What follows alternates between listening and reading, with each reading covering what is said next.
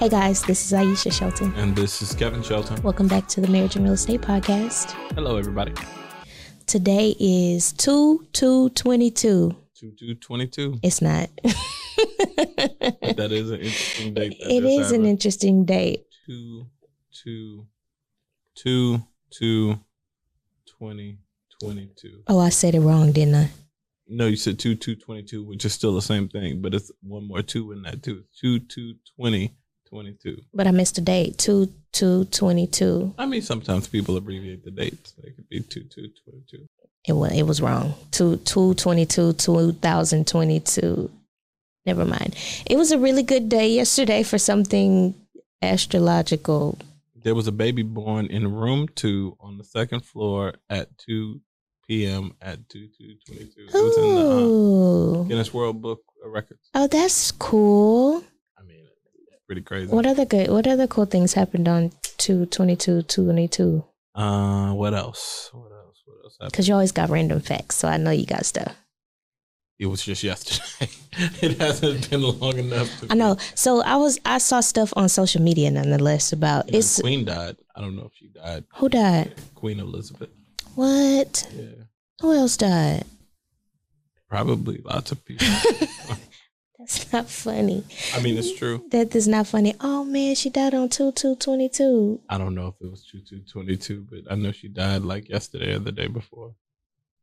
Yesterday was two two twenty two, or That's before. the that's when it came out. Oh, I okay. don't know if she died yesterday or if they delayed the notification. So it could be on two two twenty two. I don't know about that. I know that it didn't come out till yesterday. I, they typically do hold back the news so that they can enact their plans over there. Got it. That's fair. So I don't know. That makes sense. We can say it though. She died on two two twenty two. We We, can't. just don't know that. we don't. fact. We don't know. Okay, Ain't so listening to this podcast on the Queen side. Queen don't fuck the Eh, she might. fuck. Well, not anymore. F bomb. Puts that back in my pocket. Put it in your pocket. Um, it's not two two twenty two today, but yesterday was, and that was kind of. two two two.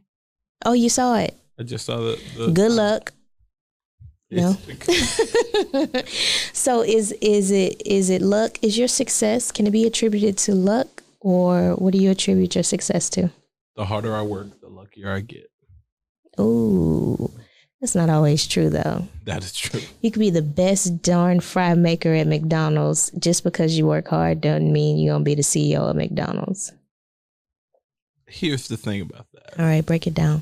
There's hard work, and then there's just working. Some people just be working. They might be working hard at what they do. There's a difference. Hard work and working hard, two different things. Some people just be working hard. They don't hard work. That's a different thing. And I'm not knocking fry makers at McDonald's, but anybody who's that good on fries and anticipating the next like drop and whatever wouldn't be on fries very long. Anticipating the next. I'll give you an example. I went to Starbucks this morning, and when I went to Starbucks, they made my drink wrong. So I brought it back in the door. The second I walked through the door, which turned out to be the manager, but she was like, "Oh, uh, I don't like people walking in with their drinks. That means we did something wrong." Mm. She personally corrected my drink. hmm Personally told me why. You know, she's like, "Oh, they changed the menu, blah blah blah." Got it. whatever. But her service was exemplary. And I had to think to myself, I was like, man, every time I encounter like somebody who works in retail or service that has excellent service, Mhm. I'm like, why do you work here? And what you realize is the reason you see so few of those people and you never see them in the same place for long is because they rise above whatever role they're currently working in because they are really good. Yeah. So if somebody was really good on fries, they ain't gonna be on fries long. They're gonna be the manager here soon. Okay, I'll take it. So um, we're on the tail end of Black History Month. That's true. um, one of the conversations that we've been having, um, and you can stop me if you if you're not comfortable in having this conversation, but the difference between success with um, African Americans in real estate or minorities in real estate and uh, Caucasians in real estate is that what we call it? Yeah. Okay. Um, So, what do you think? Do you what do you think we have to do differently, or what are some of the differences in what we do that I've heard you say before comes so much easier? No, it's it's not that the actual work comes so so much easier. Actually, we work much harder than a lot of other groups. Okay. I think the reality of the situation is it's access to opportunities and benefit of the doubt. So, as blacks in real estate, we have far less opportunity from a capital standpoint, hmm and we don't get as much benefit of the doubt. So, there was a, a newspaper article a couple of weeks ago about a, a doctor who just started her career, walked to the bank, was too big check, and they called the cops on her. hmm It was in, her Sugar Land. It was like in. Yeah. Yes. Well, why would you doubt that somebody walking into a bank with scrubs was lying about something? hmm That's benefit of the doubt, right? Right. So the the difference between blacks in real estate and other people in real estate, I'll say other people, Other people. just- because it's not just a, a white thing. Okay. Um, is we have far less benefit of the doubt. So whatever transaction size, buying something, all the things that come with real estate, it's hard to believe it coming from us. And even when people see us, the biggest question people ask us is, "It's just y'all? Like it's just y'all doing this? Or Right. Who who's this unseen other force?" Right. um, because it's hard to believe. The only reason it's hard to believe is because there's an inherent um, prejudice that comes with our race. Now, that just is what it is. It's no point in like crying about it, but is it something to work around? Sure. If I was white, if I had a white face, we wouldn't be on this podcast. Our business would have blown up so big, we would not have the time. We barely have the time for this podcast right now. Well, that means we're doing real good and we're working real hard. We are. But the reality of the situation is we could work far less if we had different skin. And especially with our backgrounds, we would have gone twice as far, half as fast. Mm. Or twice, Twice twice, as far, far. twice as fast. Twice as far, twice as fast. Okay. What about two, two, twenty, two, two, two, two? Um, what about with financing? What kind of obstacles have we come across in financing, and what do you think those are attributed to? Um, I think it's a couple of things. So in financing, it's very much the area uh, hmm that we we operate in. Yep. which is a historically black area. So that's a thing, uh, it is a, a part of our background and, and race. That's definitely a thing. hmm Um, and it's also there's there's an inherent disbelief in well, I just said you know our background or whatever, but there's Mhm. an inherent disbelief in black people having the ability to execute on a high level. Hmm. Um, so Really mhm, a thousand percent interesting. and I'm, I've experienced that in my career. Like I've met people along the path, and what you find is there's there's two types of black folks in corporate America, right? Or two main types, and I'm I'm gonna super duper, um, what do you call it when you generalize? I'm a super generalize. Generalize, So okay. forgive me. There's overachievers, like high achievers, hmm and then there's bluffers hmm right? There's people who work real hard because they know they they're gonna be doubted, so they work extra hard to always make sure they know their stuff and they're on top of it. And then there's people who faking the funk so hard that they always make it seem like they're doing more than they're actually doing, hmm right? So every time you talk to them, it's like, oh yeah, man, I'm about to da da da da. Oh yeah, man, I just came from, I just did, and it's always a story Yeah. and then the overachievers get results. But the problem is they work so hard that a lot of times they get caught in the weeds of it all. You know what I mean? Like we get overlooked for lack of touting our own abilities hmm versus somebody who doesn't really have the abilities but touts anyway. And that's the difference. You see what I'm saying? Like a bluffer gonna go, yeah, man, I just closed a million dollar deal. and have every expectation that the next million dollar deal is gonna come hmm compared to the person who I did a nine hundred ninety nine thousand dollar deal, but I was a thousand dollars short. So I can't say I did a million dollar deal. Nah, I, I've done a nine hundred thousand dollar deal, and then now I'm doubting myself on can I do a million dollar deal when it's only that thousand dollar difference. But we're so hard on ourselves.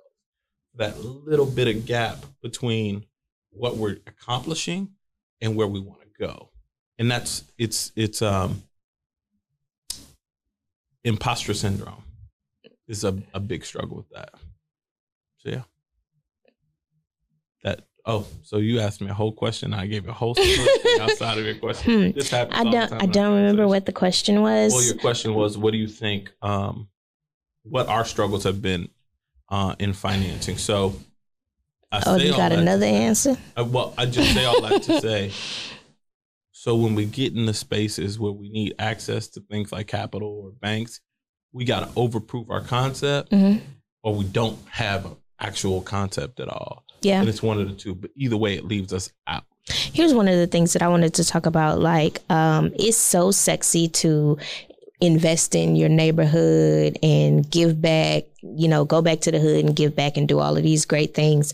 But nobody hardly ever talks about the barriers that come with that, right? Mhm. Because first and foremost, we're a business and we get into business so that we can make money, right? And if we're not in business to make money, then we're a nonprofit. And there are nonprofits. We do work with nonprofits that do what we do mm-hmm. in the neighborhood that we do it in, and they are not for profit. The business model is completely different than what ours is, but you know, it's it's really, really, really, really shiny to buy the block, invest in the neighborhood, you know. But what are some of the obstacles that we're experiencing? And I'll tell you, even back in our just as investor days where we were doing fix and flips, we would do that. We would go into our neighborhood. We saw the value Mhm. because we see the value in our people and the people in the neighborhood and know that they deserve a quality product. You know what I mean? A beautiful home, quality product. And we would go in and do that with the right heart. You know what I mean? And just get our legs cut off at, let's just say, appraisal right? And so now we are stuck with this very beautiful house that we put all of this love, care into, and what we have is a deficit. Which is a problem as a business. It's a problem as a business to have a deficit, right?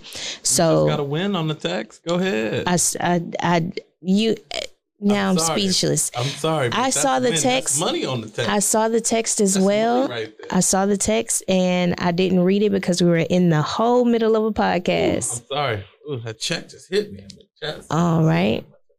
Okay. Well, that's good. I can't wait to read the message. Maybe I won't wait until after. check for you in that message. That is beautiful too. Thank you. Sometimes it rains. Sometimes it. And now I'm speechless. See what happens? It's like either you ruining my. I'm. I it. cannot. Yes, you can. What am I talking through? No, no. You were talking about when we were flipping. It was hard to get the values. We do this big, beautiful house, and then we'd be left holding the bag because people do subpar work. Congratulations on the money, Kevin. Congratulations to you too. I Jesus Christ. Okay. And so, anyway, we would be giving back to the community and we'd be, you know, black builders giving, you know, renovating beautiful homes as we were in our renovation days, renovating beautiful homes in our neighborhood. And as a business owner, look, I still have a family and a mortgage. And so, when I'm having these issues, um, it, it begins to either not make sense or we have to do something different. Yep. And it's so hard because other people will come into our community and I'm not speaking about any particular race. I'm saying everybody but us. Yep. Okay. So I'm I'm talking about clearly everybody but us. But They'll come into our communities, they buy the homes and renovate them to the most minimal standards, Yep. right? Um, and then put it up for lease for our people to move into. And we didn't really like that, but we also didn't understand the game. well, um, I don't know if it's. It's not that we didn't understand the game. Mm, the What game we- crept up on. I think we understood it better afterwards. Definitely, we understood what the game values after, because the the problem with that is, it's a delicate dance between value created and valuable in the market, and you have to pick where you want to be. Because I can't live behind a subpar product, no, and even if it's profit. and that's why Park Street Homes is what Park Street Home is because you build a quality product and you can't not build a quality product. So what that turned into, so us as flippers specifically Didn't wanting to work in the neighborhoods that we work in and give back in the neighborhoods that we give back in, instead of Kevin changing his standards to meet what the minimum is for everybody else, literally the bare minimum, we had to change the game plan and say, okay, we we still still want to work in this area because we see the value in the people, we see the value in the property, Yep. and we see the value in the area, Yep. right? Which most people won't. And we did that, but we just had to do that in a different way. Yeah, I think you know it's it's literally a situation where everybody else was playing football, and when we played football, it didn't work. So we started playing hockey. Now here's where God comes in. We turned the whole neighborhood into an ice rink That's true. on. You're not supposed to curse. Well, the reality of the situation is, you know, I'm thankful more than anything because um, on our new construction product, the value was there, and we've been able to do really well in the market. Um, so the theories behind does the community value it has held true. Mhm. Now, do the other folks, the financial institutions, the appraisers, or whatever, did they value what we were doing to restore the community? No Right. But are they have they have to value the new development because there's nothing like it. So establishing a market now you can't do anything but respect it. And that's the difference. I think it's it's very much like what tyler perry was saying is you know folks go out to la and, and try to sit at somebody else's table and you got to build your own. Hmm we had to build our own in the community Mhm. in order to sustain our business. Yeah. um, now there's a lot to that too because we could have just went to another side of town and did the same thing and made money. So I think we've learned the lesson I've learned, and I'll just speak for me. Go ahead. Look at you using the I in the most appropriate time. There we go. I'll I'll just speak for me. I've learned to be open to whatever those other opportunities are Yep. because what I recognize is, um, while you could make money at home, sometimes you got to go away to make money too. And it's almost like working a job. And I guess I've had to look at it like that. If you work for a company for years and years, all you'll get is that 3% raise. hmm Three percent, you know, three percent, three percent, three percent. But if you leave that company and you go to another company, then you get the big jumps. Yep. And even if you come back to the company you originally worked for, now they gotta pay you at whatever rate hmm you're at from that that other company. But sometimes you gotta leave to come back and be valued. That's true. That's true. It's true. Um, yeah, I think that um, in this market and in this community, um, we lead with heart. Yeah. Um, and we led with heart when we first started out, um, and soon recognized that it takes a little bit more than heart. It takes money yeah. and strategy, right? Um, and so we have to make sure that because when, when you talk about going to different neighborhoods now, I'm like, man, if we just pick this house up and put it in a different honestly, neighborhood, that's what everybody told us. They'd be like, "Can you do this?" Right. we want to be. right, right, uh, because we don't want to be here. And I think that, you know, that's a pride thing. It's like you want people to see the value and where you've chosen to put the value. that's a your pride thing because honestly, now that I think about it, I'm like, maybe we can get the girls to put their feelers out for land in particular areas and give it a try somewhere else. oh, sure. I would love that. We're, now we're open to that. I think, you know, we, uh, I think it was low hanging fruit, honestly. I think we knew how to do, we know the That's area. we true. knew how to do, we knew what to knew appeal to in this market. But I think it's time for a challenge. And I think it's time we take that Park Street product and put it in a place where we can get double the profit. I mean, we're already doing that. True. So the reality of the situation is we already got products coming in other sides of town. That's the exciting part is through growth, through partnership, through scale, you're able to achieve the results you also wouldn't be able to do on your own. Yeah. So, you know, I I think that everybody goes through that journey in their business where they got to find a sweet spot between what works and what doesn't. Yeah. And what works for them.